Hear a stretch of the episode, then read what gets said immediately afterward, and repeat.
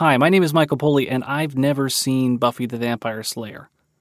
My friends are obsessed and always make jokes and references to it, and so now, 20 years later, I've been convinced to watch the show from beginning to end, one episode a week. I'm a Buffy virgin.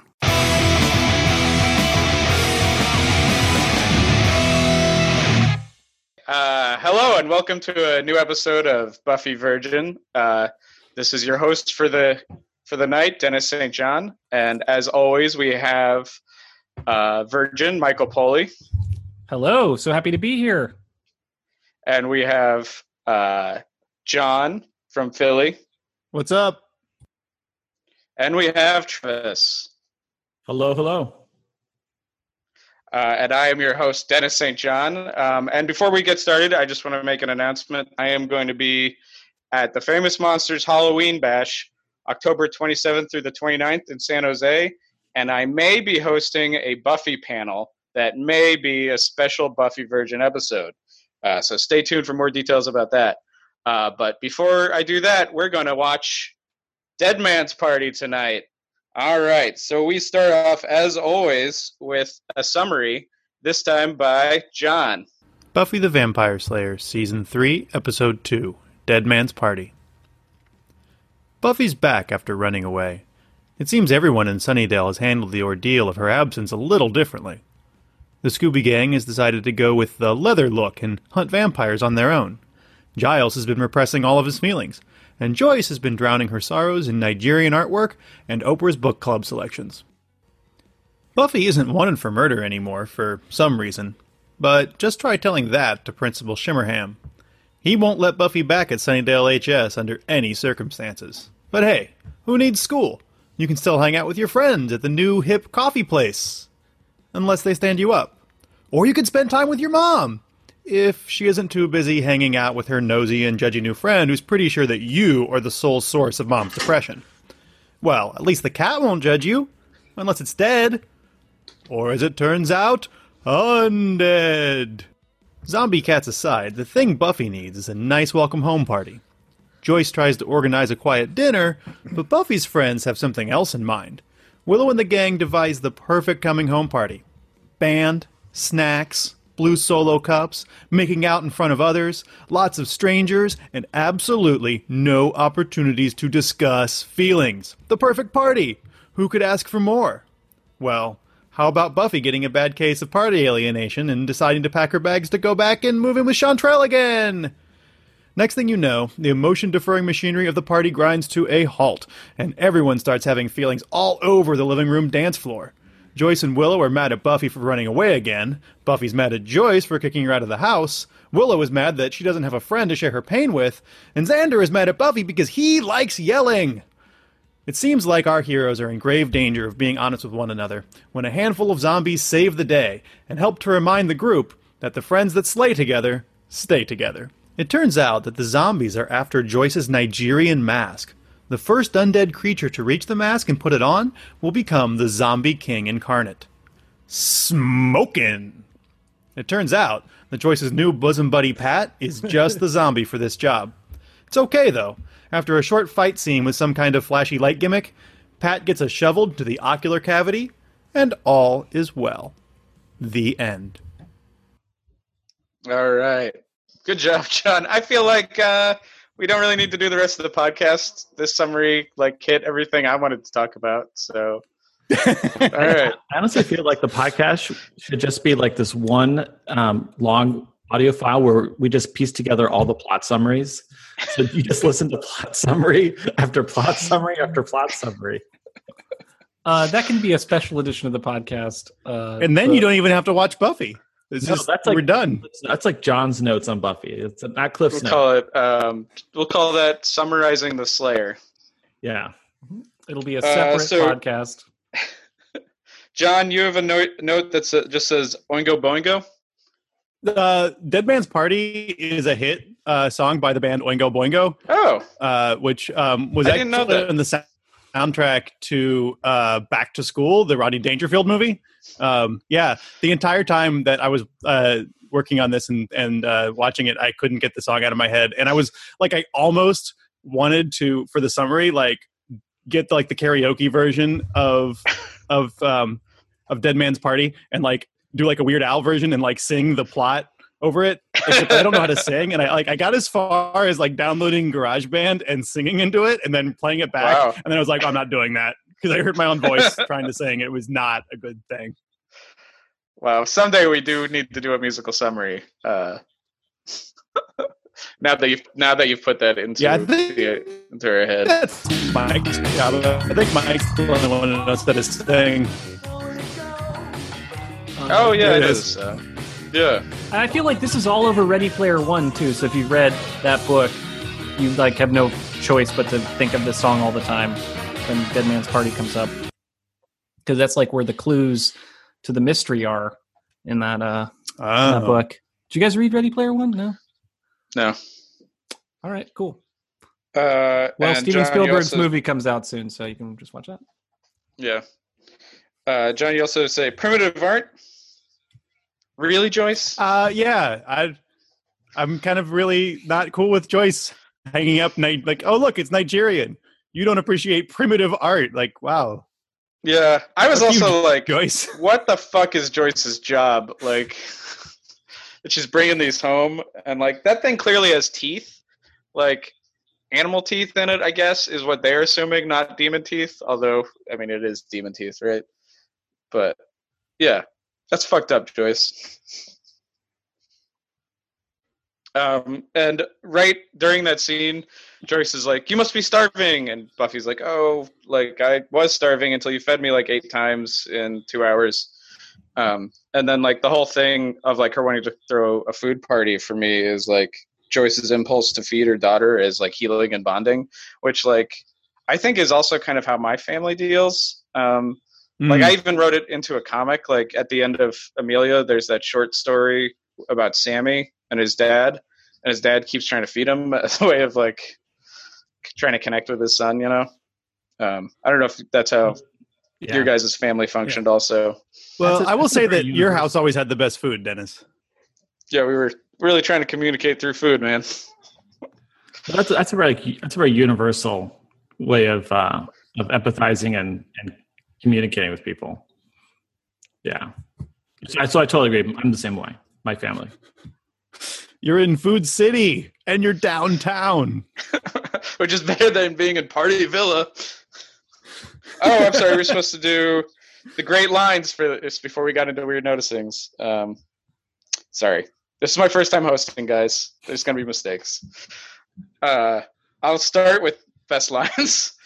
Um, I had a hootenanny, big on the hoot, little on the nanny. Um, and from that dude, Party Villa, can I rock you? And then you got the wrong house, Mister Belvedere. Uh, And it John, feels like you're Saved next. by the Yeah, that guy's off- great. The Saved by the Bell was off the air by this. It feels like, but I don't know for sure. I haven't double checked. uh, I like when Buffy says that uh, you know homeschooling. It's not just for scary religious people anymore. Yeah, I have a friend who homeschools her kids, and I almost sent her a clip of Buffy saying that, but then I was like, maybe that's intrusive. Maybe she's not going to take it the way I want her to take it. I feel like homeschoolers have to have a thick skin to that stuff. Like that's just part of that world and the way people perceive it. Because like one person Yeah. in my improv group right now, she uh she homeschools. Like she's like a homeschool teacher. So it's like, you know, I I've totally we've totally I think brought that stuff up like to be funny or whatever, and she's totally thick skinned, which is awesome. I was like, oh, good. And then, and I think even like even if you're not the scary religious type, like your kids end up knowing that type. If like if they're raised homeschooling, right? So they're like, I was talking with about Harry Potter with friends, but one friend can't watch anything that has to do with magic. You know? so that shit still is around. Yeah. Yeah. Um, my favorite line was, or was Joyce saying to Buffy, "Will you be slaying tonight?" Which is just a. I feel Yeah. like that line's been said before, but then um, Xander says, "Will you be laying tonight?" I don't remember what episode that was. Or- he says, "How's the slaying go?" Yeah, I mean, I- how'd the yeah, laying go? Because he's caught talking about slaying in front of people he shouldn't. That's right. That's the line. I don't know what episode that is, but I do Well, it's- remember that. that's like uh, season two, first episode has like uh, Cordelia saying like, "Did you kill any demons this, or did you slay any demons this summer?" Yes, our own personal demons, such as thrift. All right. Uh, yeah. Uh, Mike, you don't have see. any best lines? You didn't like any lines today? Uh, the no, the Hootenanny one was fun. Uh, no, I didn't have any best lines. There were a lot. Maybe the guy, I don't know, when they like can't he can't understand what uh Giles like he's trying to hear on the phone like who he's supposed to talk to or whatever like when Giles is calling. But I don't remember the line, so let me uh, I'll Google that one. That was the I, One one that was other the line. scene I, I quoted. one other line I liked, but I didn't write down was um, uh, the camera pans to the people I don't actually recognize, these extras, and they go, "I heard this party's for some girl that just got a rehab." And then the person drags on a cigarette in Buffy's house, and it's just the most disrespectful thing I've ever seen. Oh so man, there's so much disrespect to the house at this party. I really we'll, we'll get into this later, but I really like the party dude who like gives Bus, Buffy like a like come hither look while like drizzling himself with snacks. Like what is that move? like it's sexy when when men are rained on by confectionery treats. Yeah. Uh uh, John, you say only Oz does not assume that leather jackets help with slaying. Yeah, I just really love that everybody like decides they're going to be, you know, they're going to be the the team Slayer. Uh, they're like going to Voltron themselves into replacing the Slayer. That they all decide they all have to wear leather jackets because that's what works for Buffy, and like everybody does that except for Oz, who wears like a brown leather vest and is the odd man out. I think it's cool I that think- he's still the nonconformist. Yeah, I was gonna write a note that I decided not not to because you read this that even though like I know Oz and Xander are being dressed by the same person, like because it's a TV show, I think I really like Oz's fashion a lot more than Xander's. I feel like he's much more what I was trying to go for for clothing than in high school, and therefore still to this day than uh, Xander. I feel like we should compare the clothing choices made on Buffy with contemporary TV shows or contemporary movies at the same time that have the same actors in it because that'd be really fun. Oh I, yeah, same actors. yeah, because I have um, I was just looking at Would it just be old- Scream Two and Cruel Intentions like over and over again? no, and also um, can't hardly wait, which I'm going to show you a picture of right now. So, so there's like a bunch of great like contemporary movies. I think and Idle Hands, I think too. Mm. I feel like Seth Green's in Idle Hands. He is, yeah. Like I, I got oh, so I feel like you would be like, actually, no, it was this movie from 1998 that is that is better fashion. But I agree, Oz is way better dressed than uh, Xander. Uh, but I also think this episode, everyone looks r- a lot older. I feel like Time keeps moving forward. time keeps moving, but I feel like they've they've really hit that 25 year old stage of development. Yeah, I definitely noticed it with uh, Xander. He definitely looks older in this Yes. episode. Yeah. Um, Uh, so I made a point about um, Buffy's reintroducing herself to the gang, like parallels how she like saves uh, Xander and Willow in the first episode of season two. Um, and it just it made me like I think what I liked about that parallel is like that the gang has grown so much. Like it's not just what are you doing, Travis? Um, that it's not just like uh, Willow and Xander anymore. Or, yeah, Willow and Xander anymore. Now the gang has expanded, and like now they're more functioning. They're not just all victims towards the vampire if Buffy's not there. Um, you got to see like I don't know. It's just a slow movement, an expansion of your friend group and stuff. I think from in a very like nostalgia way, it's cool. Uh, so that's all I had to say about that, I guess. Um, Mike, you say that you're surprised Buffy didn't get back into school. Uh, yeah, I assumed the show wouldn't deal with this, but it does. Uh, there's multiple, you know, characters meeting with principal to try and get him to change his uh, decision about expelling Buffy, and I was surprised how like how it how that part is progressing. Uh, it was just like, really, this? Like those scenes were all like surreal to me. Like, this- I, I also like that he brings up like her GPA as the reason for expulsion. Like you can't be expelled because of like we saw her GPA maybe in season one, maybe it's gotten worse, but it wasn't that bad. It was like a C's, right? Um, yeah, I have another like longer question about the how do schools Oh, work later.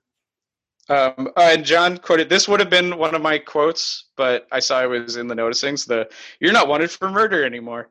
Um, I super love that. Also, just because it's like, like let's what's the quickest way to get rid of this plot line that like we don't really care about? Like, just have Oz say it, and and Buffy's like, "Oh, good, that was such a drag." Like, Yeah, I mean, I the don't know. show's being self-aware about it, but it's, it's it's essentially like, yeah, like you said, the least possible amount of time to spend on this issue, and uh, you know, just so such hand waving. I really want to know what the story is there, if there is one. But, also in this episode, two people die at Buffy's house. It's. I mean, this house where somebody has already died, aka Ted, and, and then Buffy's mom's friends dies, and then that that teenager gets his neck snapped in the living room, which is well, okay, so we know that the cops know about vampires, so we know that that's been established.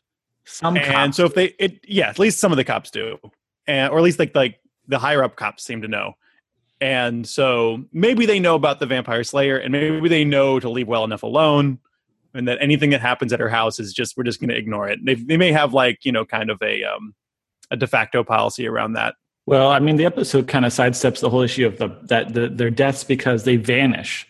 The when um, that lady is killed with the zombie mask on, she literally disappears, and then you don't see the dead body of that teenager who got his neck snapped.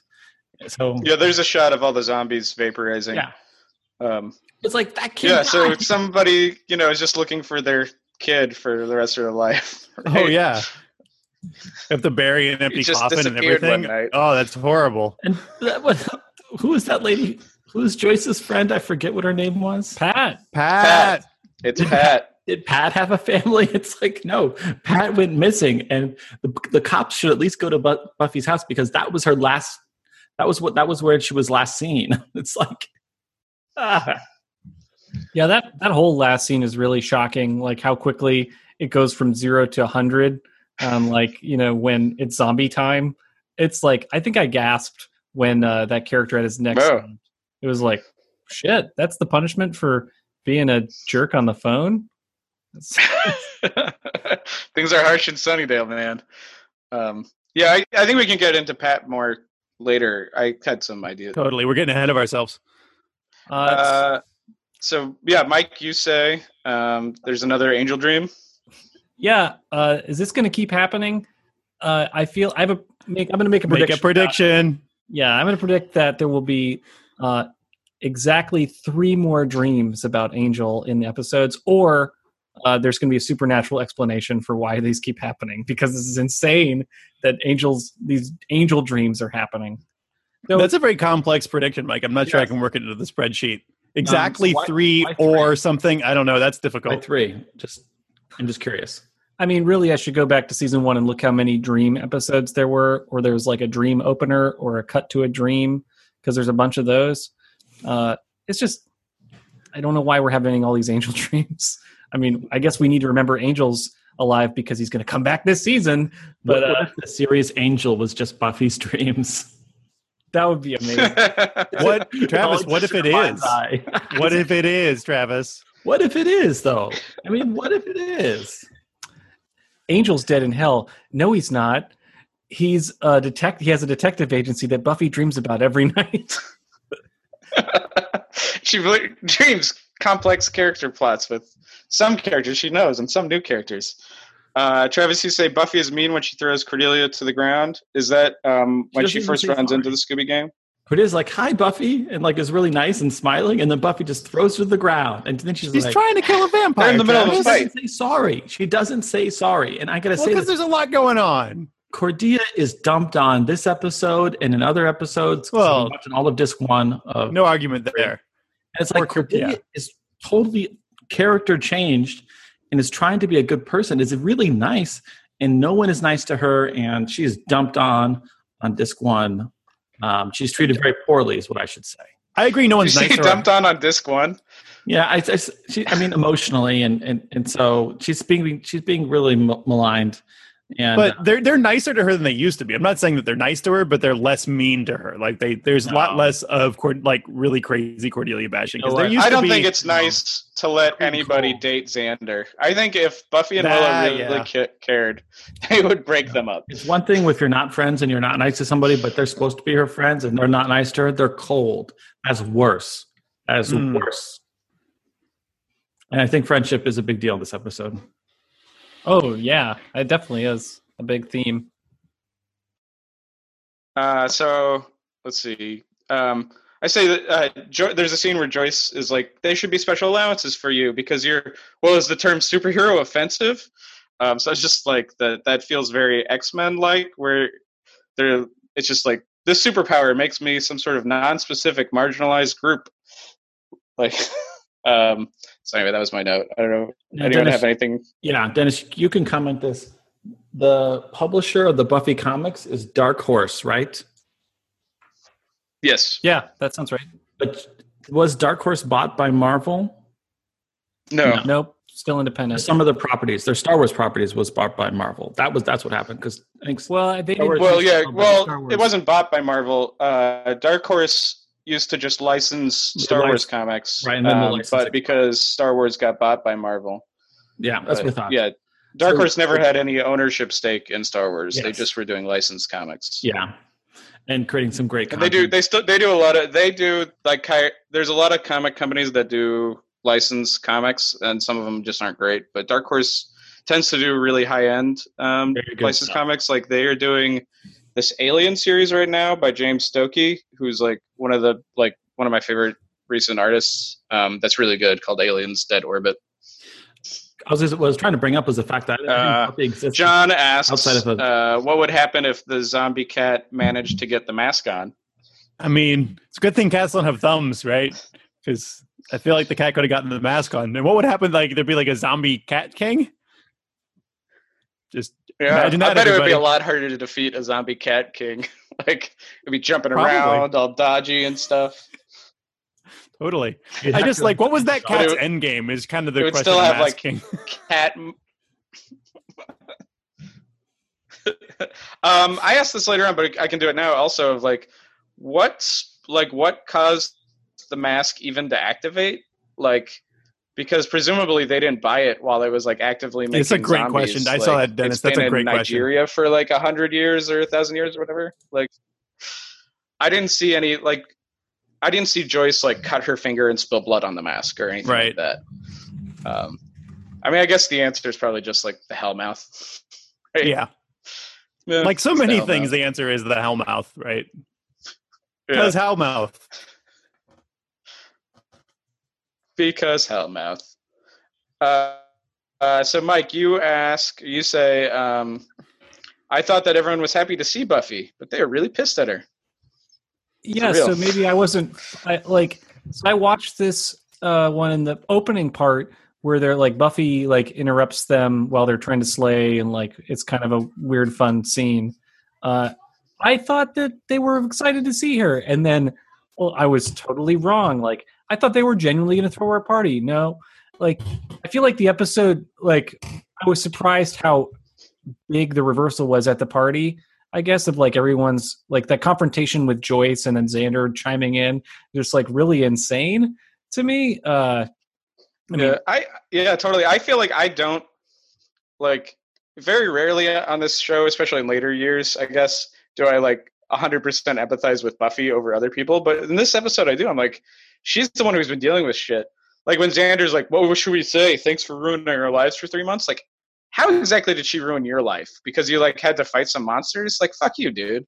Like, I definitely wrote multiple times in my notes, like, "Fuck you, Xander, You're being a complete ass." Yeah, no, I totally agree because Buffy saved the world again. You know what I'm saying? And I, I, I think this episode was totally unfair to Buffy. Some parts of it were good, but but um, yeah, Xander's argument and Willow's argument were yeah, were totally crazy. And Xander's totally. Well, now hold on. Xander's Xander's totally crazy in this episode as well.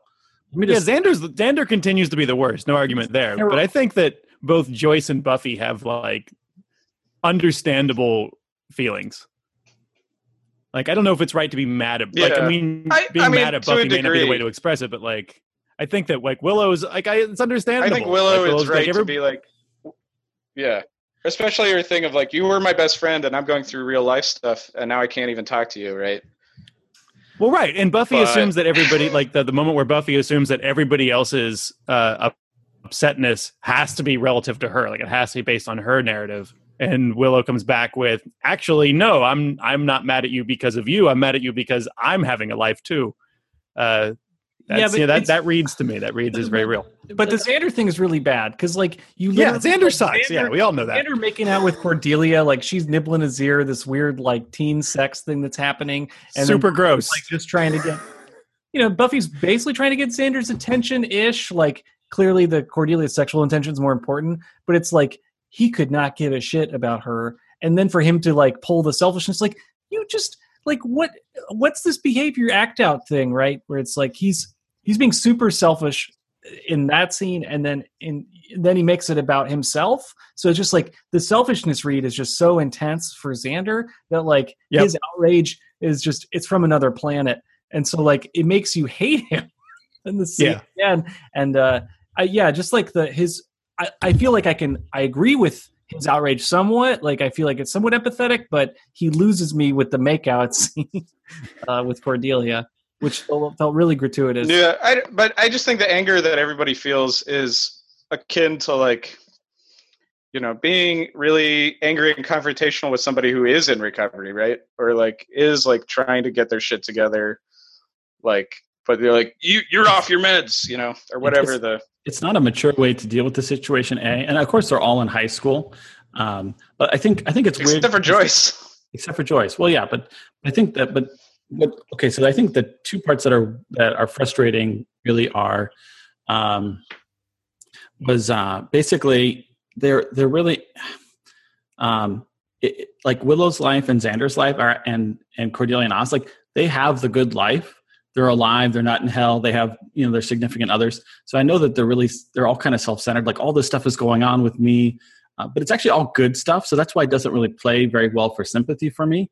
When buffy's life is is is the exact opposite. Things are not going well for her. So she's really sympathetic but it's hard for somebody to get really selfish and say you're not you're left my life. I have this whole new thing going on. And and and yeah that's you know frustrating that that person isn't there for you. Don't get me wrong. But it things that are happening for you are good. So that's where one part of the sympathy doesn't work for me. Um, and then the second part that doesn't really work is like um, is it just doesn't make sense that they would be angry at this person because this is someone they lost like i just feel like the emotional um, center of this episode makes no sense in the real world because these people would all be super excited to see someone they hadn't seen in forever. And they hug a little bit at the beginning of the episode you know when they see each other but i, I don't know I just think the emotional sense, like the way this is, the episode's grounded, does not have any semblance of reality, and that's why I have a problem with it.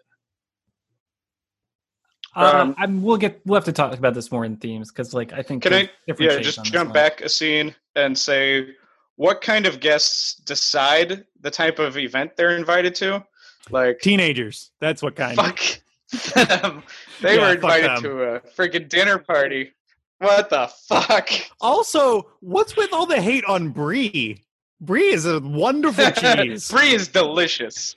How dare you attack any type of cheese? I mean, maybe I'm an adult a delicious now. soft cheese. Yeah. Oh man, But like, I li- I think I've always liked brie.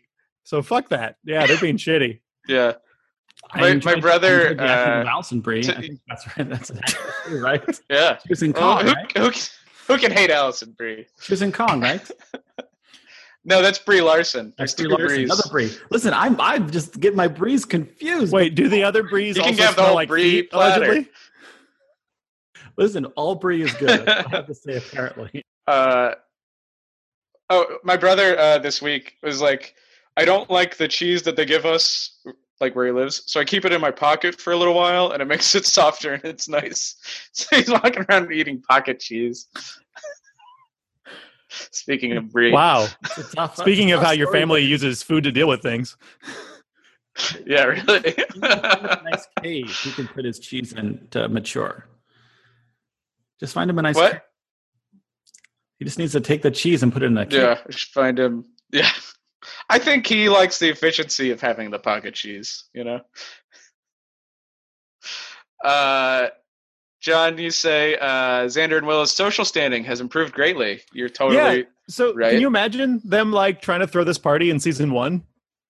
Like, Yeah. if- I- like for, for them to on a whim be just like, let's throw a party and people come. Like, I don't think so. That's because Like, they I think it's because of who they're dating. Because Oz and Cordelia are both like super cool. So I think like by extension they're super cool. So when they throw a party, people show up. That's what I think. I think it's because they're dating cool people. I, I thought about that also in the library scene. There's like just a little bit of interaction between uh, just Oz and Cordelia, and it's just like that moment where you're like, these people would socialize outside of who they're dating. Like they, we know that they did. Like it's just interesting. It, it's very social. The social attachments of like the high school dynamic, right? Of like, they are there. I mean, Xander, uh, Cordelia and Oz are definitely cooler than Willow and Xander. Um, Ah, yeah, I don't know what they're Uh, doing dating either of them, to tell you the truth. Your lead guitar. That's currency. I think they see. Well, I can understand Oz dating Willow. I mean, come on.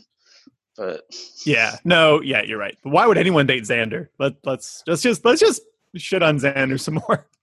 Fuck Xander. Uh, He's the worst. Uh, just yeah, John, you say Wrong gross. rating, or rating on iTunes. Schnapps is gross. It's gross that they're drinking schnapps. I think that's gross. I also thought that um, Pat and Joyce were drinking white wine at first. I didn't see them drinking schnapps. Yeah, I thought they No, they have a bottle that's definitely clear liquid that has like a label. I, I like I don't know what kind of schnapps it is, but it it doesn't look very like fancy. Oh, I thought the It props just- guy just screwed up and put water in that and didn't food color it right. No, it's, there's lots of schnapps is clear. No, no, I, I thought it was supposed to be wine, but they screwed up. No, they're they're and they only have a teeny bit in the bottom of a glass. Like it's definitely something strong. Uh, Well, they were supervising a hundred partygoers. They couldn't get slammed. I'm impressed of the the thickness of the walls at Buffy's place. Like the that there's a band playing in like the next room, and they're having like a quiet drink in the kitchen. That's amazing. This is totally something only a divorced parent would come up with Yep. as a plan to win back their kid. But it's also really sad that Pat's last drink on this planet is a schnapps. Poor Pat. Well, she chose it. It seems like it was her idea. They I mean, liked it. Scotch and empanadas are like her jam. I love Uh, that empanadas line. yeah. Uh, what would you write on her? I grave? like I so I've always really disliked Pat when I've seen this episode before, but I kind of liked her now, and maybe it's just getting Yeah. older or whatever. No, the episode is like so unfair to her. yeah, all she like the only reason to dislike her is like she is a little forward with Buffy about shit, but like um obviously she's just living her own life. She made a friend with Joyce. Like Joyce deserves to have some sort of friendship, right? Yeah. And I also She's a good kind friend. of this, don't don't take offense at this at this Mike, but she kind of reminded me of you because she's like always going to like book clubs or like doing this or this night. I was like, my friend Mike is always taking a class or doing something. Uh, so Pat's Pat's line's really funny because she's she has this reference to Deep End of the Ocean too, and you guys know Deep End of the Ocean is that really sad Michelle Pfeiffer movie where the girl like she loses her kid and then the kid comes back like 20 years later or something crazy. But uh, anyway, I'm gonna read the Pat line. Between your situation and reading Deep End of the Ocean, she was just a wreck. You can imagine. Well, I'm off. We're making empanadas in my Spanish class tonight. Was Pat ever supposed to have a romantic relationship with Joyce at all? Oh, Did you ever? I Duh, think that obviously. I didn't. I didn't read they, that at all. They do they do kiss not? right on the mouth. Um, Wait, they kissed. apparently they kiss right on the mouth when they see each other. Uh, but apparently, I know because I've told like multiple people, "Oh, this is the next episode," and everybody's like, everybody I tell this to is like, "Oh, Pat and Joyce have a lot of fan fiction about each about themselves." Uh, I did not know that. I'm gonna have to look that up. I mean, I feel bad for Joyce also because like this is her only friend we've ever seen who wasn't a robot, and he and she too dies. Like Joyce is just having a hard time in Sunnydale. I was going to say this is That's- a, this is like a friend that she wants, but the, I think the friend wanted more. We don't ever get there because she dies, but I almost get like a little bit of vibe where it's just like really intimate, and maybe I think they can just be friends. they I could mean, just be friends. But it but it seems like we don't know about enough about Pat to make that call. I feel really bad for Pat. I think Pat I is a good friend who's just like Yeah. putting putting her friend first.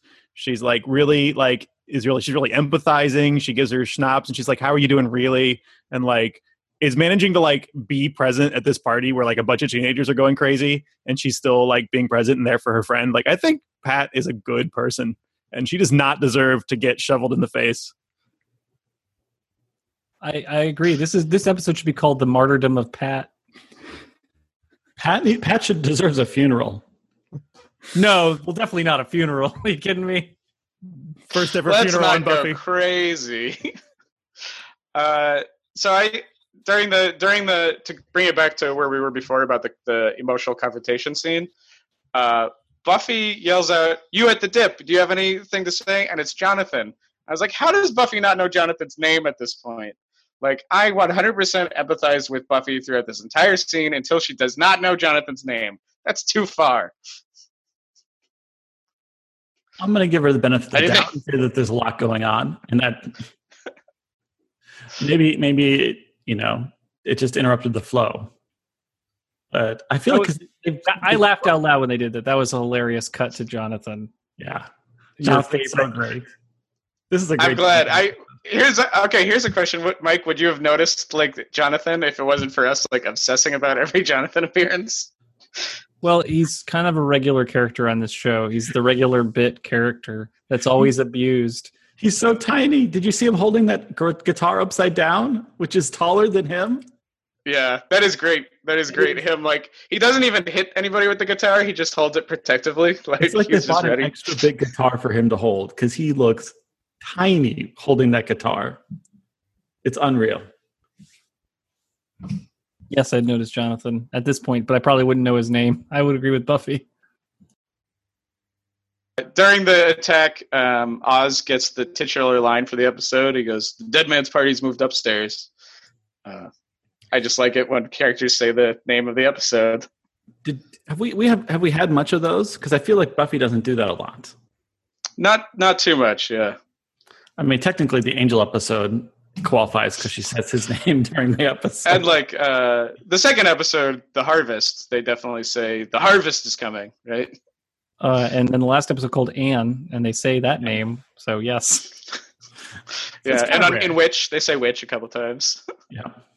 I think usually they just don't have episodes that can really be noticeably title lines or uh, actual lines of dialogue. Did Buffy say a really Uh, smart um, catchphrase when she kills Pat, Demon Pat? I can't remember because she always has those like signature. Here's mud in your eye. really, I, she should have said lights out. My mom doesn't deserve friends. Yeah, lights out would be good. I watched this episode four times and I still can't remember what she said. Uh, let's see. Um, let's see. Uh, I said that Giles will do violence against Snyder for Buffy. Um, I thought that scene was good. Oh, Buffy's line is uh, "made you look" when she uh, stabs Pat in the eyes with a shovel.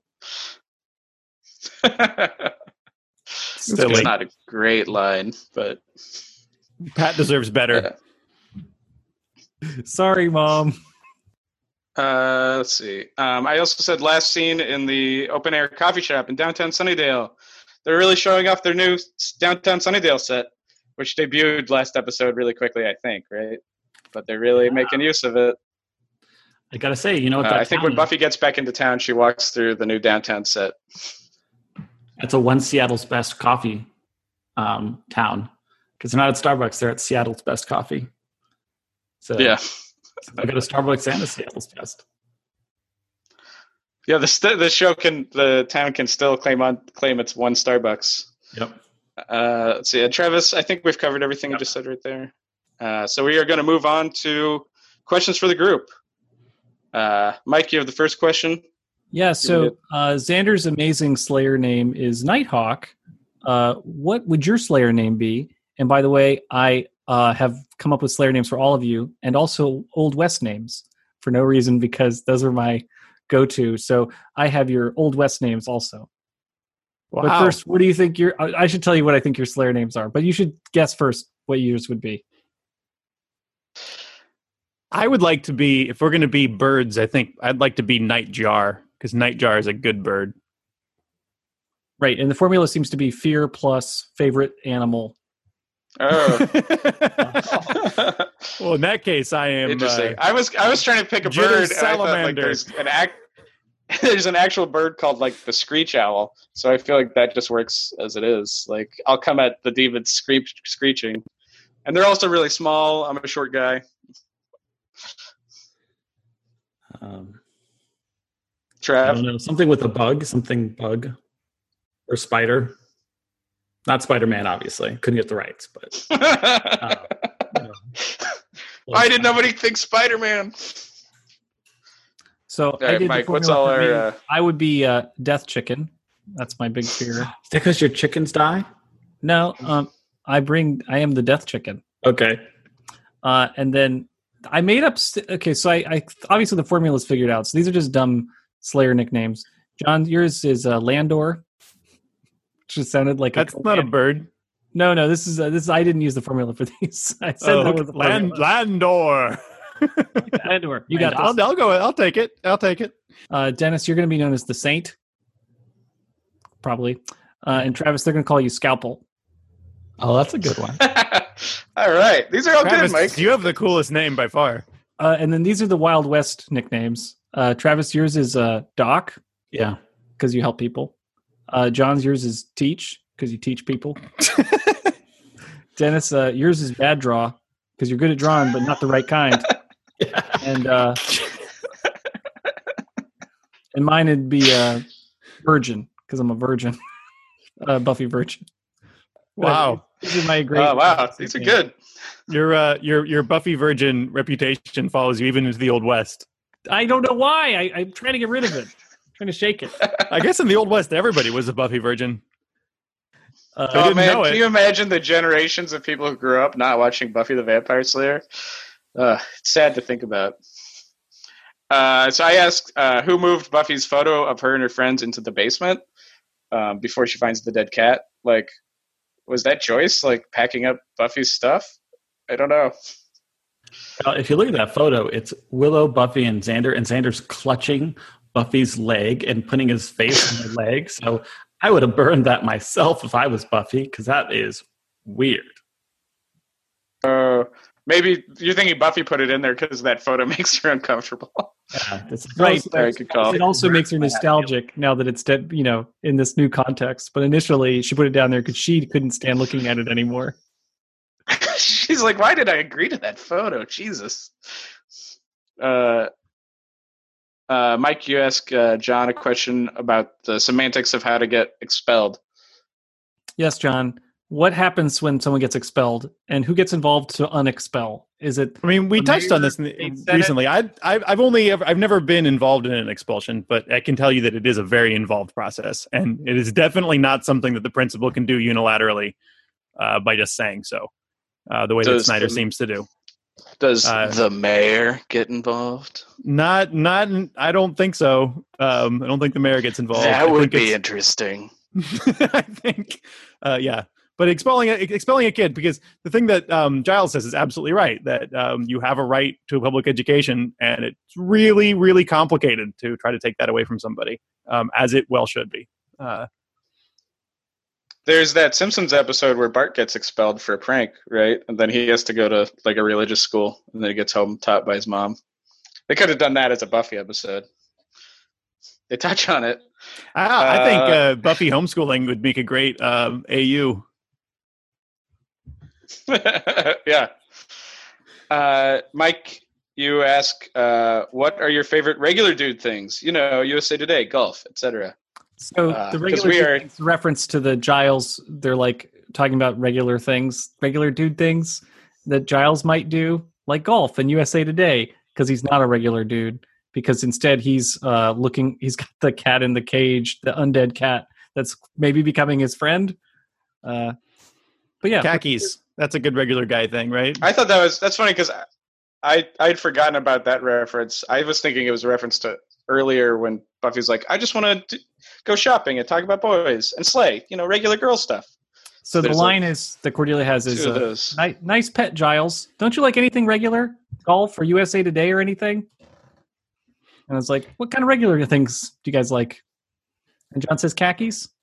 Yeah, I don't know. I, I, USA Today is a great reference because USA Today is a great example of something no one likes. I don't think anybody's like, "Fuck yeah, USA Today."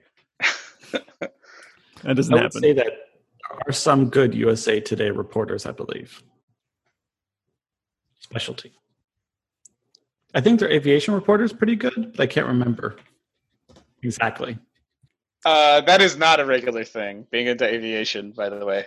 Aviation Um, reporter. I'd say the regular, People like planes, okay? Everyone likes planes because you know what? the the regular, the only like the regular guy stuff I think I like that's right probably normal is like bowling. I really enjoy bowling. I'll go bowling anytime anyone suggests it. Um, I've never really played a game of golf, but I have. We have a putting range at work, and I so my I don't have any long game at all because I've never really like tried to hit a ball a distance. But my short game is pretty good, just because I get to do that at work a little bit. Um, wait, wait, wait! Stop, back up, I like I think you're bur- you're burying the lead here. There is a Charles Schulz putt putt course. Uh, it's not a it's not putt putt. I mean, it's it doesn't have like the characters really large or anything. There's just a putting green. My work is kind of weird. I have like um, an indoor tennis court and an outdoor tennis court. We have like um, an ice arena and we have like a baseball field and stuff because Charles Schulz really likes sports. So we have this kind of weird That's wild. setup. And who who primarily uses that? Is it you and the other artists? Uh, the tennis court you kind of have to be invited to by Genie. The ice arena is open and is well is probably like more well known than the museum and stuff. Like every time I tell somebody I work there, they're like, "Oh, I went to that ice arena as a kid." Like they have like, you know, senior hockey tournaments and stuff. Um, I get to ice skate on it free. I haven't done it yet because I haven't ice skated since I was like in my early twenties. Uh, Wow, I, I feel like you've got all of your first dates figured out. yeah, just I could do them uh, at lunch and. Yeah, get them done exactly. All these All first right, I gotta go back the, to work. Bye. at the rec center kind of vibe. Yeah. Uh, I was going to say uh, regular guy things that I like: uh, polo shirts. Oh, polo shirts are awful, Mike. Don't don't like that. Uh, I like M and M's, potato chips. Yeah, I like potato chips. All right, good Oh, call. you wanted us to list like regular guy things we like? Yeah. Yeah, Oh, yeah. I don't like things. khakis. Oh, Like like uh Oh, Okay. wait, what did you think? You're just trying to pick regular guy things? yeah. Like what's what's Wait, like I'm what what do asking you to regular write guys the like? yeah, John, what regular stuff do you like? You like drinking like water and stuff. Yeah, What do you I, like? I like I like you know what I like? I like Coca Cola Classic in a can. That's Hey. like deeply great. You Uh, like like sandwiches, don't you? I d- yeah, but that's really vague. All right, I feel like food is a very large category since that's Yeah. been brought up. We could just say like I have average taste in food. No, but, but, but it, that doesn't make sense. No, you have to list the specifics. Like I, I like Starbucks coffee. Like that's okay. That's a that is a totally average, basic thing. I guess what we're really trying to find is, are we, you know, basic? How basic are how we? basic are we? I'm a giant hipster about every goddamn thing ever. Also, Always I have been since I was very small. That's why this question's so fascinating for you to answer, John. Yeah, it's what's a hard regular question. Guy thing. Yeah. John Yeah. tons of regular guy things. You know what? I took him. We went and we. Oh, well, we had crepes. That's not technically regular, but um, I was trying to No. John still eats regular food. with them. But you love brunch. likes Brunch coffee. is fairly regular, right? John likes coffee. I do like coffee. I guess if that's a regular guy thing, I do like coffee. He reads You the like Washington beer? Post. I do like beer. regular. Yeah, I read the Washington Post. I guess that's regular. I don't know. Not really. I don't know. No, USA Today is the only paper in regular guy world. There's no other papers. Yeah. Sorry, Washington Post. The That's a liberal. They are. They're. They're good. Yeah. They're. They're okay. Uh, I wear Dickies. oh man. Oh really? Yeah. Is that a, is that pants or is that shoes? The pants. And I got to hit you up with a YouTube uh, YouTube link because I got there's this one guy who shot a bunch of portraits of people who wear Dickies. It's really cool. It's like large format, eight by ten, or no, yeah, I think it's large format. Okay, Anyways, here's really here, cool. how about like taking my car to the car wash? That's a regular thing. I like that. You you you like actually enjoy it? You do it recreationally? I no, I mean when it happens, I'm happy about it. Huh. I don't Yeah, mind. it's the nice to have a clean car. John doesn't even have a car. He can't relate to this at all. Yeah. Sorry. Public transportation. I think does John like putting things in file cabinets? He's got a file cabinet behind him. Yeah, but it's not files. It's like art supplies. John likes the internet. No, that's not. yeah, I mean, I guess I like I like breathing and uh, not dying I thought you were going to say day. Brie again. I thought you were going It, to be like, it- it can't be under those Maslow's hierarchy of needs. That's like th- those can't be the regular Yeah. five things. Those are No, I, I agree. I agree. I agree. What's the like? What's what are the symbols of conformity? John I identify with. Sometimes. I do Is like the Beatles. I That's mean, a good one. so I like I- the I- Beatles. I- I don't even listen to That's the a good Alright. one. I like the Beatles. He likes John McCartney, right? Or McCarthy? I'm not sure which one. Who? McCartney, Paul McCartney. Oh, Paul McCartney. Yes, yes. What? Uh, Bruce Springsteen? How about that? I like Bruce Springsteen quite a bit. I'm, I, I do. Yes, I like the Beatles and Bruce Springsteen. And um, what else is really, really boring? Um, Do you like classic rock? I do. I do like classic rock. Do you have blue jeans in your in your closet? No, I, I, I threw You away all of my pants that are not black Dickies Oh, um, that's at one smart, point. actually. I throw So out I've all only my got- shorts. There's only one kind of pants that I own anymore. Yeah, that's how you do it. That's smart. Yeah, seriously, You you super, watch. Superman your outfits as much as you can. That is Yeah. totally the way to do it. Dude, you got to I got to show you this link about the Dickies. Yeah, I've only got one kind of socks and one kind of underwear. It's Yep. great. Yeah, that's that's how you live life. Everything is interchangeable. Cuz it's all the same. Uh, all right. Yep. Uh, Travis asks, uh, does a- stuff. I was- anyone uh, have special dinner No, I get to say what stuff that's normal that I like. Oh, sorry. Wait, oh, I'm sorry. We, Everyone got to say their normal thing. sorry, we get we just stayed on this conversation for so long. I thought we could move on, but I just okay. want to clarify. For Travis, what do you like that's normal? I like uh, you said tons of basic Starbucks. I said I like tons of basic things. I I drink Starbucks. I drive a car. Um, I don't own any blue jeans any anymore. That's a downside. I take walks outside. Um, I watch cat videos sometimes. I love else? that you watch cat cat videos. I love that you. I think you told me that the other day. Like you were confessing to being into normal shit. You're Yeah.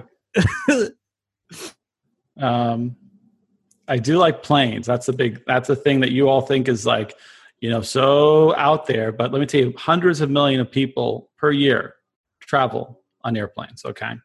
Flying on airplanes is not weird, Travis. Listening to a podcast about planes every day and then listening to certain episodes repeatedly, that is a little bit tweaked. And it's not, I love it about you. I'm not judging you, but it's not it's- fair to call that normal. I think Just because some people normal like than- to go on planes sometimes. I also I feel like we got different things going on because like like John is like the dude who like actively tries to not be like normal, and Travis is the guy who who just genuinely can't register what's normal and what's not, and just loves what he loves.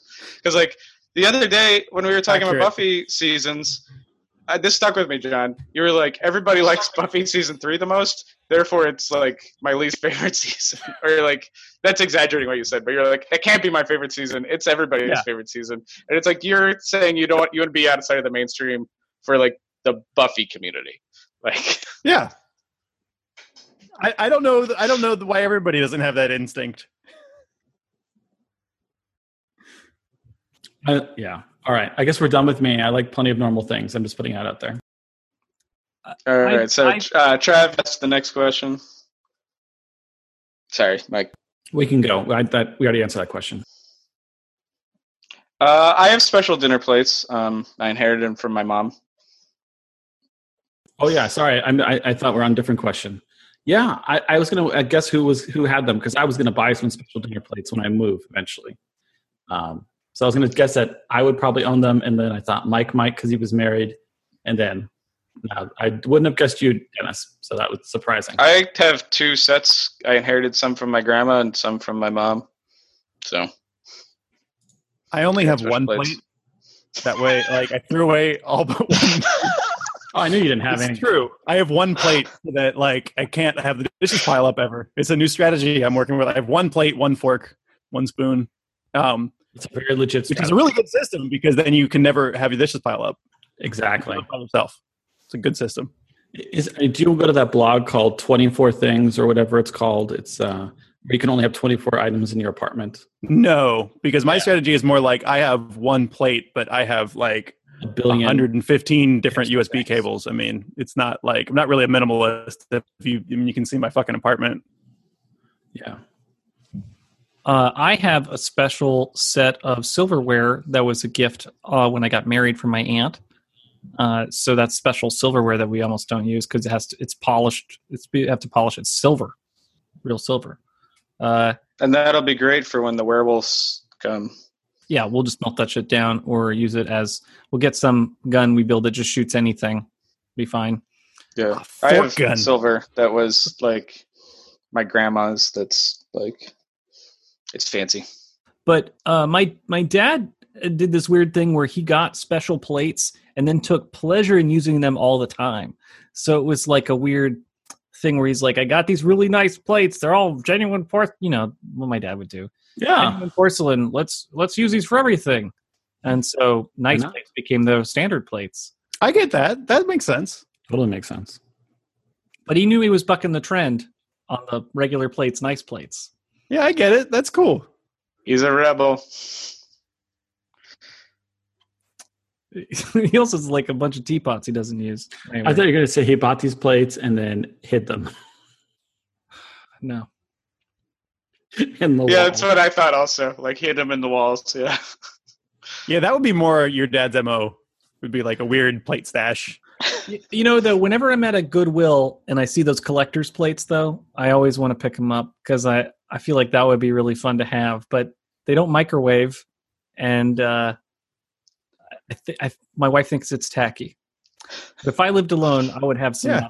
Plates. She's just not wrong. She's not wrong about the collector's plates being tacky. What about those Star Trek plates I brought up uh, offline or whatever or online? Would you would you pick those up? I don't really want a bunch of Star Trek stuff. I love Star Trek a lot, but I'm not gonna fill my life. You with don't Star you don't want to be that branded? Is that the issue? No, I just. I mean, I don't know. Like collecting feels kind of hollow. Did you get rid Uh, of both the, sp- your s- spoons and your forks, and you just have sporks? Uh, I haven't gone that far. I have one fork, one knife, and one spoon, and then Yeah. like I could get rid of of other all my things. forks and spoons and just have sporks.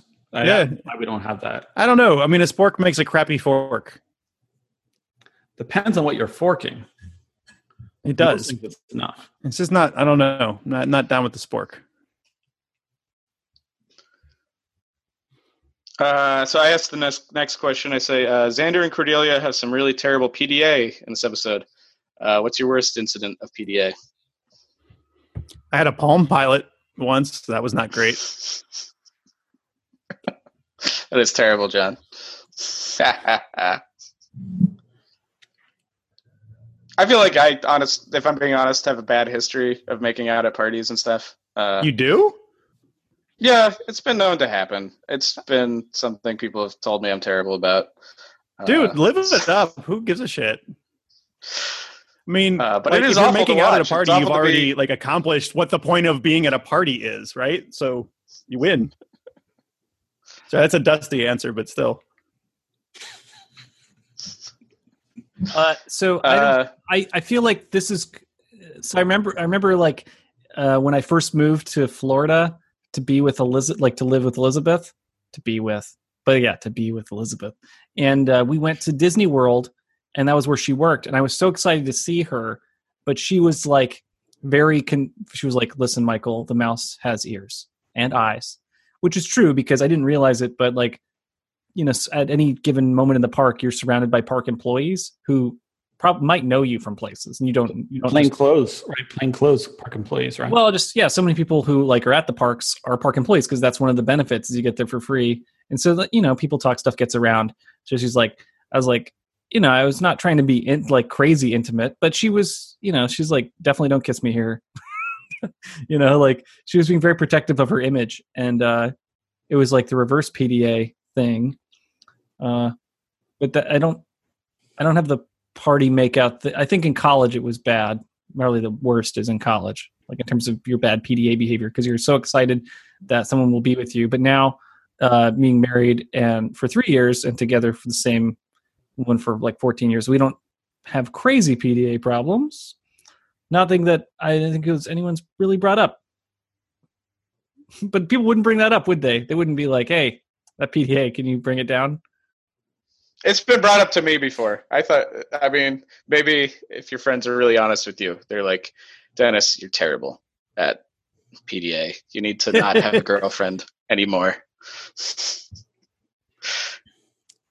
like how this question is totally tough for us because we all went to separate colleges except for John and Dennis. And yeah, I've made out on the Amtrak train before, so that's, that sounds. Yeah, that's pretty bad. That's hot. I feel like I was John, what- Good for you.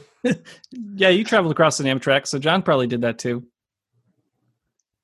Oh yeah, John, I'm sure you made out on Amtrak way more than me. You were on one for five days. Or seven. Uh, not on Amtrak, actually. Yeah, that uh, that didn't really figure into it. Uh, uh, Harriet's very shy. That would not have. She would have. That would have been like a nightmare for her. But, uh, um, but I have made out on a Greyhound, which is gross. I'm glad you shared that story because I'm like, you know what would be even worse than an Amtrak? Oh man, I've made out on a plane before too, right? Well, not really made out, but I've kissed someone on a plane. But you are on a Greyhound. yeah, I've, I mean, I've been on Greyhounds a lot of times. That's true. I was gonna bound to make out eventually, and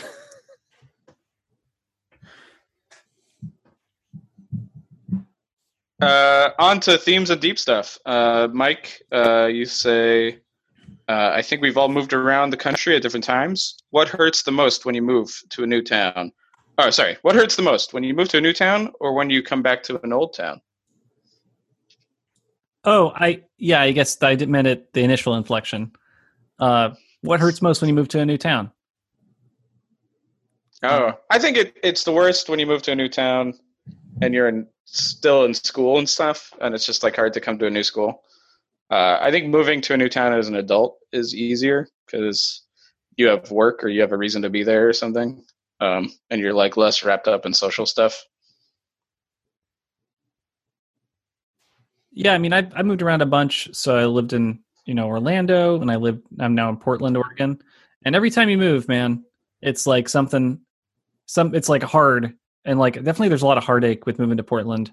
You know, I was excited to move to a new place. You know, yeah, having a work was helpful, but like you have all of the place in all the stuff in your heart is like kind of figured out for you. Where it's mm-hmm. like, oh, I know who my friends are, and then you come here and you're like, I don't have space for you guys, you new people. I've already made made the space. Oh, those people aren't around. I guess I got to actually move on because then like the That's true. Town, Yeah. The best feeling in the world is coming back to Old Town that you left after like three, like that first year when you come back. People are really excited to see you, but then after that, it's so painful because they've all moved on, and uh, like you know you'll stay with a friend maybe, or you try to stay with a friend. So this is like after you've been gone to a place you live for a while, and like it's just everything's different and everybody's moved on with their lives. Whatever group of friends that you were part of doesn't exist anymore because you were the glue, maybe to so- to some extent, or they're changed or splintered in some ways. So you're like, oh, those people aren't really friends. I guess I kind of forced them to be friends, maybe. uh, just that like weird feelings. Uh, so the coming back resonated with me in this episode where it's like when everyone was upset, and while that hasn't never happened to me, I've never had that confrontation. And internally, I felt that confrontation of like, oh, every, you don't have space for me right now because you're in a relationship with someone and you weren't before, or your life circumstances change. I mean, as an adult, it's mostly like you wake up and then your friends have your friend has a kid or something, and then they don't have time anymore. So that's like the story, eh. thirty to thirty-six of just Yeah. That's why I'm glad none of you guys have kids. So it's like, who is this fictional person who has a kid, Mike? who the hell is this? I know who you're talking about. I know your friend. Um, no, I totally agree. Like, uh, I think everything, everything in life is awkward and tough, basically. But I mean, like, I've been to Bloomington a couple times in the last few years, and I've mostly gone because of my friend David Yoder, who I wasn't even friends with when I lived in Bloomington. But it is there's like you know that's a town that changes a lot because it's a college town, and like it's really like trying to like hold on to nostalgia of a place like that is like you know trying to like run on the beach or whatever or trying to like hold on to quicksand like um because shit happens people move and stuff uh and yeah your friends who don't move have kids and stuff and then can't see you when you're visiting and you're like all right it's fine Just It's fine that you have kids. Just never go back. Always keep keep swimming. Always look forward. Never look back. keep swimming uh yeah i yeah yeah you're totally right just like it's tough to move like it's emotionally draining like the act of packing even is hard It's, like It's worse to move when you're if you're single. That's the worst to move. To be honest, when you're single, Why is it the worst? well, because you make all these alone decisions that remind you that you're totally alone. Well, that's. I mean, but if you're single for a long time, as I am, Yeah. like you get used to that kind of like going to the movies alone used to bother me, but I don't even think twice about it. Or eating at a restaurant alone, totally a normal thing I do. Like, Oh uh, yeah, but it's like oh, you have you to learn to function as a single. do this, do that. You know, I don't know. It, it, it sort of just reinforces the obvious. Yeah, the one thing I won't do alone is bowling. I won't bowl alone. That's too sad. The thing that gets to me is like the um it's not even like one move being hard, it's the like the sum total of all of them. Like uh just like uh like right now like I'm I'm living in one place and you know eventually going to be somewhere pretty far away, but it's like oh, I'm going to miss these people, I'm going to miss those people, I miss you know I miss you guys, I miss my family, blah. but like after the sum total of like four or five moves or whatever it's been at this point, it's like even if I wanted to live in a place like and make the decision based on like, well, who do I love and how do I be close to people I love? Like you can't even do it. Like there's not even like a place like you move somewhere that's like equidistant from all the people that you care about. That puts you in like Montana. Like and everyone you love is in Portland. There are a couple people in Portland who truly love you, John. Just remember that. Well, I know, but like, there's also people other places that re- that I really care about, and like, it's just like you can't, like, you you actually can't make that. Choose Portland. that. I don't think I'm going to move to Portland, fellas. I'm sorry. I know you. So you're the one. You're the friend of us who's going to have to make the next big move. I Yep. mean, all of us. So Uh, Dennis is going to move, right? I mean, Dennis is going to move probably just not closer too to different. Yeah, but I'm moving. I'm moving within this. This is actually interesting to me because I've never really. I've done like apartment jumps and stuff, but Mhm. I've never really moved from one city to another, but in the same area. Like, because I usually do make larger moves, like halfway across the country, Mhm. Uh, or all the way across the country. So yeah, this will be like a move that, if anything, positively affects my social life because I'll be closer to friends and stuff. Uh, yeah, when when that eventually happens, maybe that's why I'm hesitating. Is I'm not used to uh, moves being positive. it's hard for me to comprehend. Right, everything's supposed to get worse when you move, right? Yeah, yeah, I mean, and but then- I already like everything I do is in Santa Rosa. Like, I mean, just like little things. Like it's my, it's like where I take my car. It's like, you know, I. It's easier for me to grocery shop in Santa Rosa, even though I live in Saint Helena. Like, I just buy beer in Saint Helena. Um, But there's there's Uh, nowhere that's like the best place, like John was saying. Like, where can you go that satisfies satisfies all these things? Like, if I like, if for, for instance, I live to be near my mom, which I wouldn't. hold on, but but, but Oh, that's because but but that's because of our fam. That's because of like modern life. It's true. Like so that I think the feeling that there's no good place is because of this the stupid society we have, and also all of our families. Not that it's they're bad people, but I think it's because they're all divorced, all the parents. So that makes like once that once that genie's out of the bottle when it comes to moving, then you're done. Then then then you're right. There's zero places you can move. There's not like oh everyone still lives in our hometown. Come back to our small village.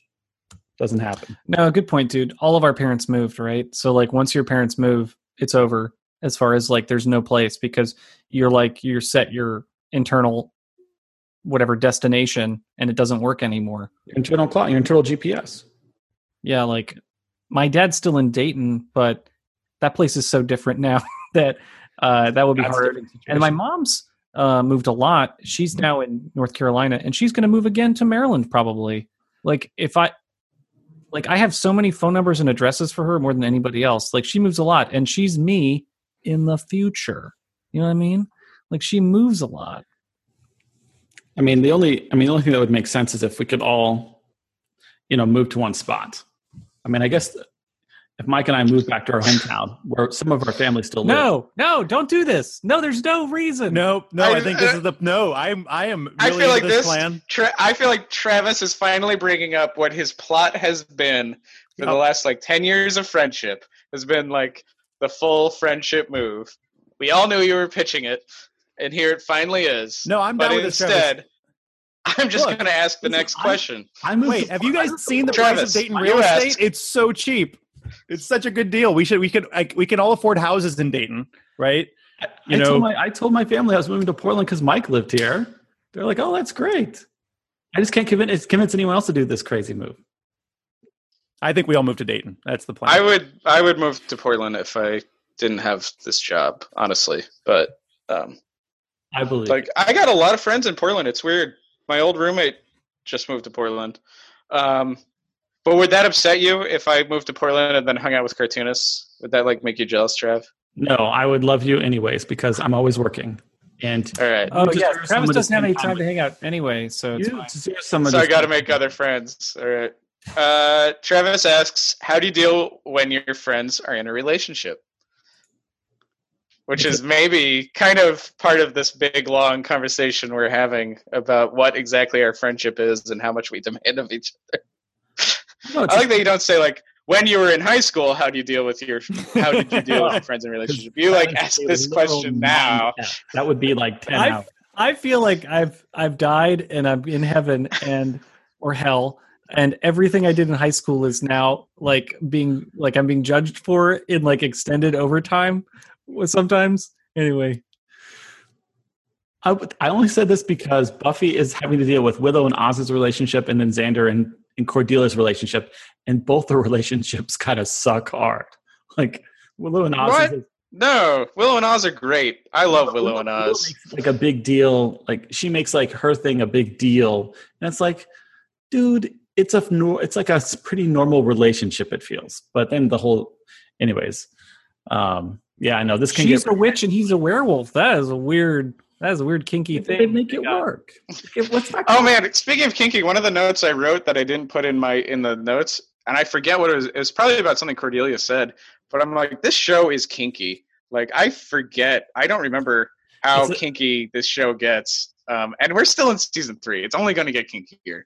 Not to spoil anything, but like I know the line. No know predictions line. about that, Mike. The line is something like Cordelia's like, "You'd like me to tie you up, wouldn't you?"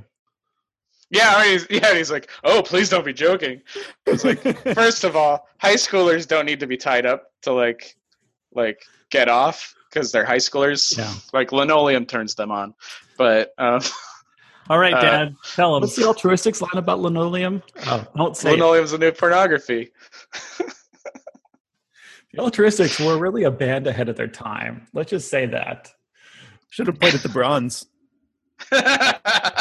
You know, the altruistics. oh man, if we played at the Bronze, if the Electrics played at the Bronze, they would die. You know what? If They would be the band that gets staked. SD footage of you guys or HD footage of you guys in front of a green screen, we can make it happen. All right. Next question. Next question, Travis. Do you want to say it? Or- How do you break the ice with the friend you're having a disagreement with? Because that's central to this episode. Uh, you don't. You um, you know, you sublimate your feelings uh, and you don't talk about them uh, for years and years and years. Yes, I agree. You, you do that until you blow up. That's Yeah. either that or you get drunk. Those are the only See- options. Dennis and I, we have the the Catholic background. We understand how it's how it's done. Yeah. Any other answers? I don't think so. Move on. Travis, you ask. You What do you think of this episode without a big bad? Uh, I said this episode does have a big bad. It's got that uh, zombie demon. What, so I, I want to break like I want to do a bunch of spoilers right now about this episode, um, because this is there's no big overarching bad to the season yet. So We're in season. Two. We're in episode two. yeah. oh, do you mean that this episode doesn't have an overarching bad guy yeah? So floating within it? Yeah, so basically, this is kind of a rare moment in time where Buffy, in season one and season two, they kind of exist in a world where there isn't something horrible trying to kill them, aka someone trying to put them in hell or push them in hell or you know make the Hellmouth you know show up. So it's like it's a really like great moment in time, and it's a really rare moment in time actually because um, I guess is all like a mini spoiler warning um, because the show becomes really dependent on season overarching season arcs But I think every Yeah, season it's begins I without guess- a bad guy, without a big bad. Yeah, but I, I guess what I'm saying is that like we're back to no big bad right now. Yes, this is that- a monster of the week episode. No, the season the- season two had a big bad like for constantly, even if they didn't refer to it because it was like the anointed one at the start of season two. And then we had Spike and Drusilla. Yeah, I mean there were big. Oh. So an Angel turned in the end, right, and kind of heated up. But initially, Yeah, like- I guess I was thinking that season two doesn't officially have a big bad until Angel turns, but Spike he joins Spike and Drew. Spike and Drew are the big But for the bad first before like, that. three episodes for the first like three two episodes there's no big bad right so so what i'm saying is like it's a really cool episode within its own cinematic universe um, where the characters have grown older they've evolved they have it's kind of a hopeful time in, in some ways because uh, we know we know based upon the buffy seasons one and two so far that there's probably going to be a, a multi-episode arc of, of a big bad coming right? We can expect that. That's totally reasonable. But this is kind of this really hopeful moment in time where the only thing that they have to fight is just normal stuff which is Their own inner demons, just and also some outside demons. yeah both inside and outside demons which we've all tackled okay clearly. But it's it's like it's just a really fun moment where things aren't too bad. That's what i'm trying to say. It- i i could i could i could take this for like 20 or 30 episodes. I think that's where i'm getting at. Um you just want more free form monsters, not i want Yeah. more freeform monsters and more like more attempts to deal with normal life without an overarching um uh, episode arc for a big bad Yes, I agree. I think I, I think that's feel like that funny. about every show I watch. Like I want there to be more episodes where they don't do anything, where they just sort of sit around and you see daily life. But the Like there's a great Next they have Generation episode, Data's Day, where like nothing happens and you just sort of see day to day life on the Enterprise. Uh, he has an active day that day. It's more active than normal. it is, yeah. They they can't they don't quite follow through on the idea, but the the idea is like a quotidian day on the Enterprise, and it. it, it I, think, that. episode's I mean, that's the kind of thing you can only really do after you've already really established the show's structure and the characters Totally. and stuff. Um, Yeah. And it is a pleasure when it happens. Um, and there will there will be episodes of Buffy that like just follow a character. It happens. that's true. Um, No, no, there are. But what I, I guess what I'm just trying to say is that things, again, you know, are, are going to change. So, you know, yeah. I, I'm trying to be like without spoilers. Um, but obviously, if you have the Buffy season three, disc one, and you put it into your DVD player, there are spoilers on the menu for Buffy season three, disc one. So, you know, it depends on how you're watching it. But um, I'm watching Which we will Hulu. talk about next episode. How are you watching it, uh, Mike? I'm watching it on Hulu, and I was about to watch uh, the th- episode three, and then Elizabeth's like, uh, "You should wait till you've done the podcast first. This is a big one." I'm glad. It is. Yeah, so- uh, We're very we're very excited for next episode. Um, but before we get into next episode, let's move on to predictions. I, right. I, I want to come in on Travis's thing on for a this second. Yeah, please It's comment. like I, I feel like Okay. that Travis, you're articulating it pretty well, really well here. That like this is what we're nostalgic for, right? About the '90s, right? Which is these shows where nothing happens, where there's no over, over like ongoing arc, where it's like here's the world of this show doing its thing, dealing with a problem or an issue, and then next time we'll deal with something else. And doesn't matter what happened this episode. Doesn't matter that Pat was murdered. That's not gonna that doesn't mean Pat's to be a super monster in six more episodes. It wasn't like a red herring, I, and I appreciate that. I mean, it was I, I smiled a lot watching the show. It was fun. I didn't have a sense of tension that I'm sure will will have a sense of tension forever afterwards.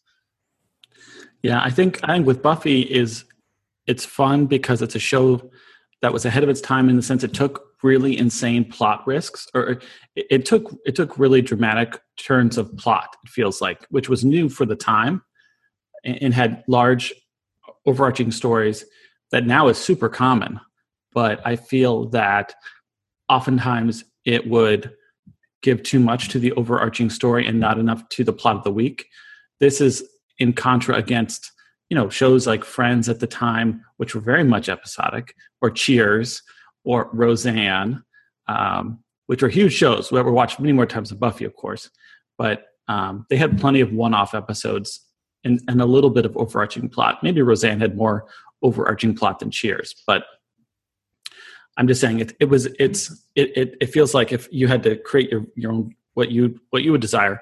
I feel as if the show eventually became way too much overarching plot and not enough single episodes.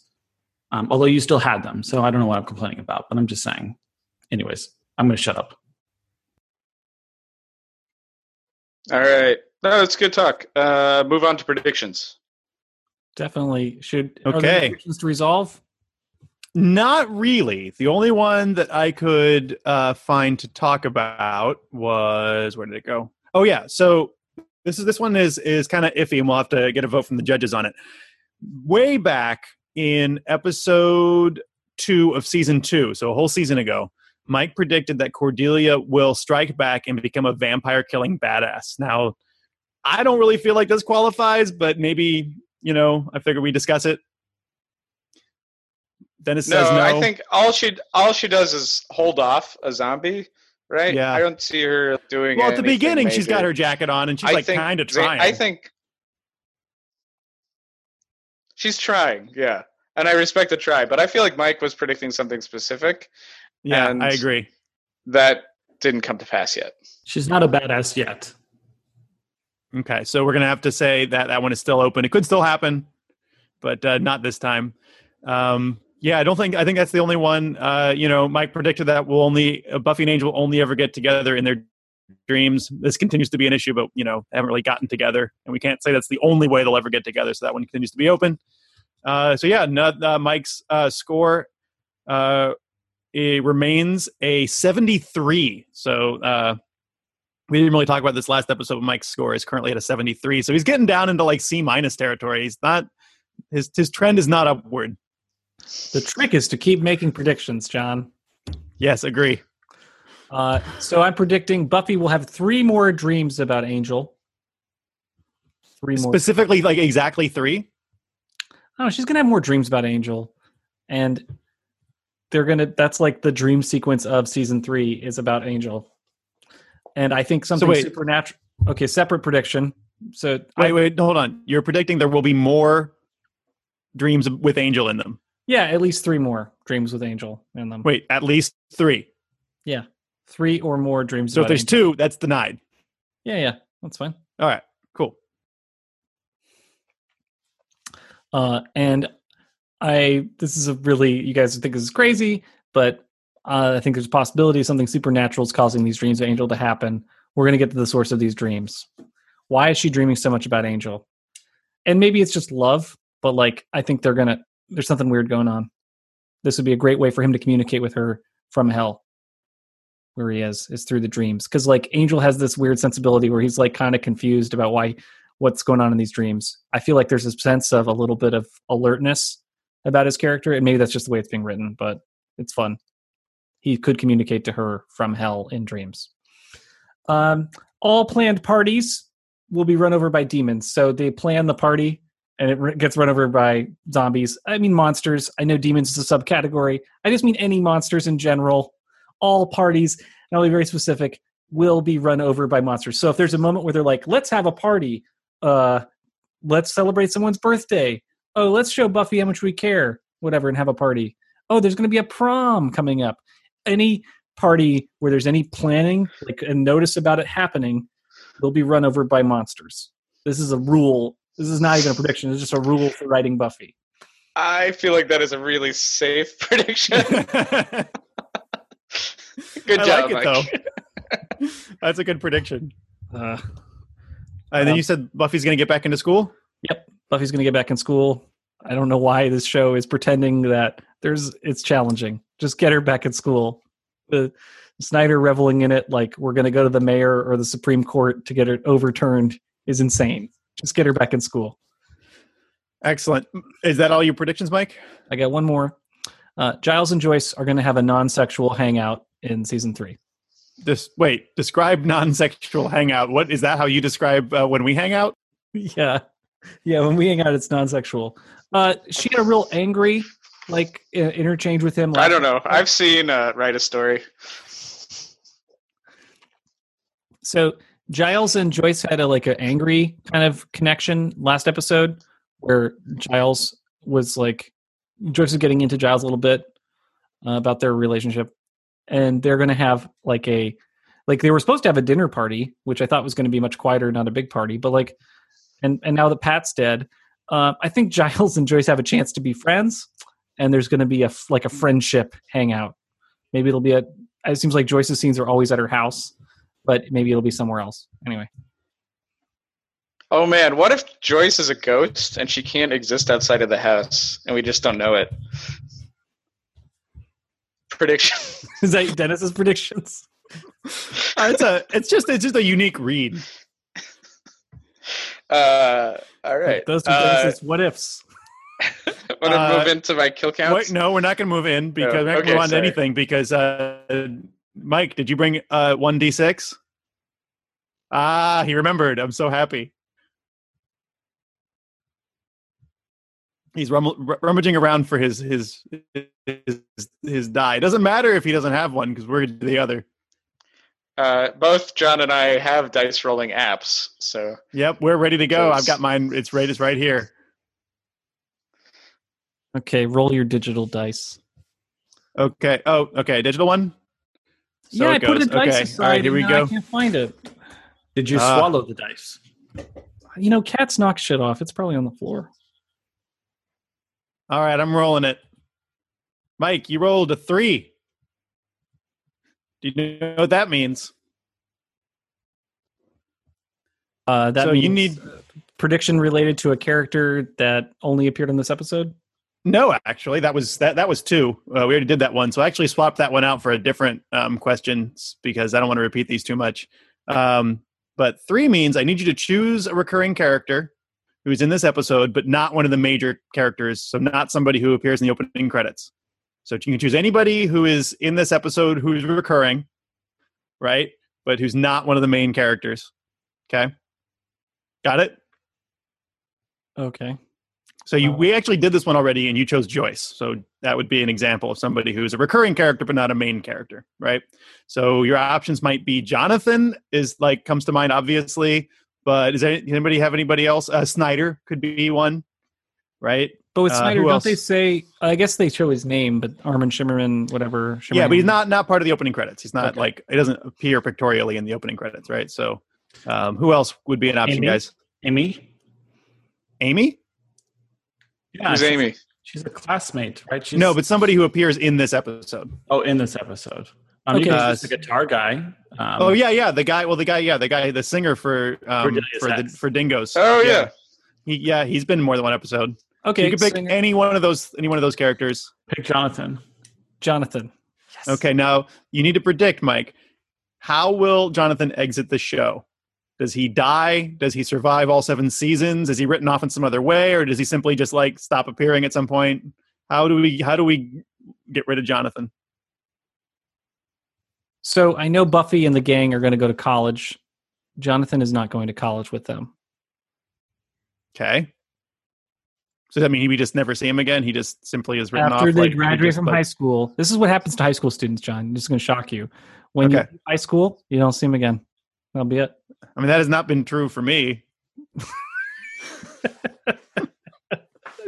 Uh, when uh, when they graduate from high school, Jonathan's not coming with them. Okay, That- and that's and that's it. We just it, it's, it's not like it's not ceremonious. He's just we just simply never see him again. Nope. Okay, I'm gonna write that prediction down. It's a good prediction.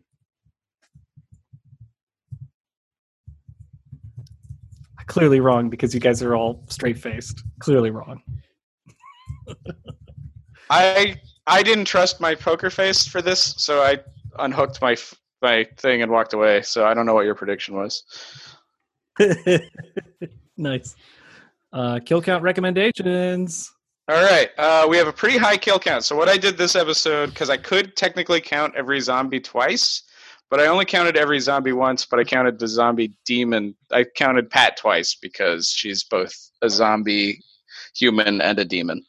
Um, so we have one vampire, one cat, sixteen humans, and one zombie demon. So pretty high kill count. Season three is really starting out with uh, strong numbers. Um, and then uh, recommendations also were kind of tough this episode, just because it's like the first real zombie episode we've ever done. So I'm actually gonna, after I give my recs, I'm gonna throw out to you guys to rec your favorite, recommend your favorite zo- zombie movie. Uh, zombie movies are a little tough just because like there's so many of them. Um, because the thing is, is like it's zombie movies are really popular for like a long time, and it's really easy to make them. Like even non-horror makers make a zombie movie. Um, and I've already recommended a couple. So I've already recommended Cemetery Man, aka Del, Dellamorte Dellamore. Um, I might have already recommended Dead Girl, but it's not on the Letterboxd. But I think I recommended it earlier. it is Um, on the Letterboxd. You did recommend it okay, it is. All right. So I'm going to recommend from some assembly um, required. Yep. Two. Oh yeah, yeah, that makes sense. Uh, I'm going to recommend uh, Night of the Creeps and Night of the Demons because they're both zombie movies that involve zombies attacking parties specifically. So that's how I made that tiny selection. Um, but it is there's just so many zombie movies and stuff. Um, so does so I want all of you guys to recommend one zombie movie also. Dead Alive is. I'm surprised we haven't brought that up yet. That's obviously a classic. Um, slash Brain Dead is that's the other title for it, right? Um, that's a great movie. Yeah, yeah, good Uh, choice. and that there's a zombie party in that, sort of, right? There is, yeah. The zombies invade a party. Yes, Yeah. good call.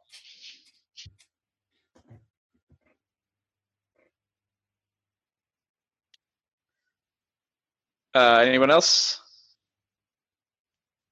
Hold, hold on, I'm looking for my recommendation. Uh, Okay. Um, both John and I worked on a zombie movie called uh, Dream of the Dead. I don't know if Oh, that's yeah. available anywhere, I didn't really do any work on that. but I'm a zombie in it. that's right. So one, I've got two recommendations. One is called Bio Zombie, and Yes, I was. I'm hoping you was hoping you would bring that up.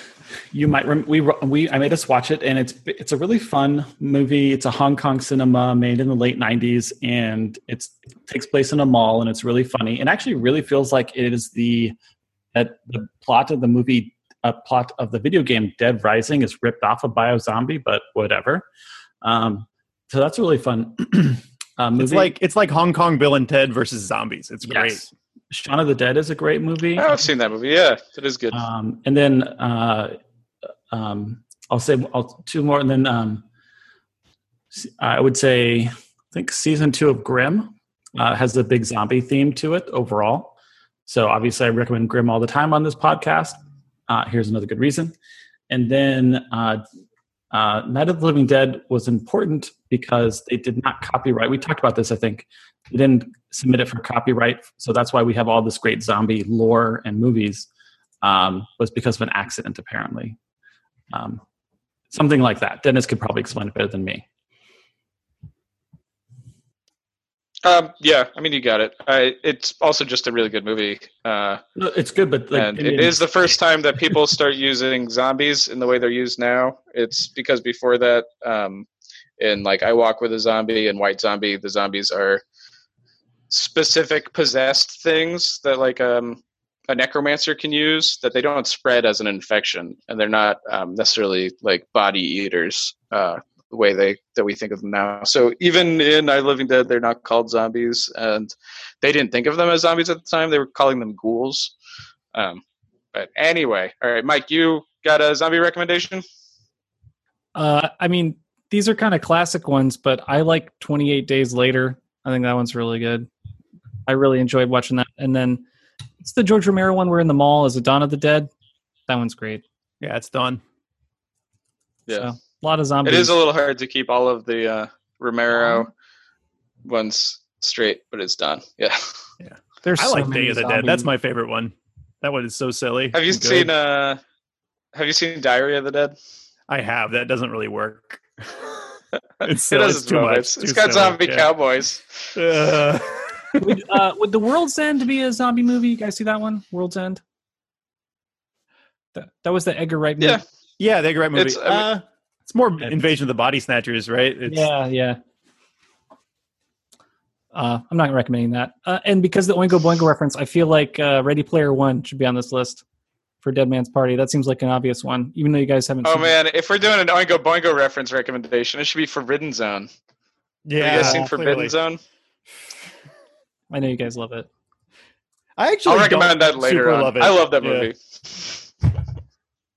I I love it more than John. We kind of brought this fine. up, but I recommend this movie called. It's a short film called "Write a Story About the Day You Die," and it will revive you. Yeah, uh, available on archives.org. Don't look it up. Right? Or Vimeo, or no, just archive.org. Just archive. Yeah, which is If you're a It's fan of safe. Buffy podcast and you want to see uh, us as kids uh, make out with each other, I would recommend it. I, Yeah, I think you'll find that we were embarrassingly adult already. Really, I mean, we No, were. no, we were actually just out of high school, right? But we played high schoolers. It's just like the cast of Buffy. Yeah, we're a, a little younger than the cast of Buffy. I Well, we were think really younger. We a little more just out of high school. Right? believable uh, cast as high schoolers. I want to say we were twenty. which is still younger than everyone on the cast. Yeah, but also I'd like say it you know, was it was made after 9-11, definitely. So Yes. yeah, we were probably twenty. That is a really interesting way of time stamping it. Oh, it's got that You after hide from a 9-11 feel. clear bomb in Indiana. this isn't what happens, James. I feel like it's Oh, relevant no. there's a lot of conflict, like a lot of personal conflict in that movie, in that short film. Next episode, we have Faith, Hope, and Tricks. Uh, make sure to follow us on Instagram at uh, Buffy Virgin, on Twitter at Buffy Virgin Pod, on Facebook slash Buffy Virgin, and you can find uh, uh, uh, and make sure to come to the San Jose Halloween Horror Bash and see me and see the Buffy panel that may or may not be a Buffy Virgin uh, podcast special podcast episode. All right, bye.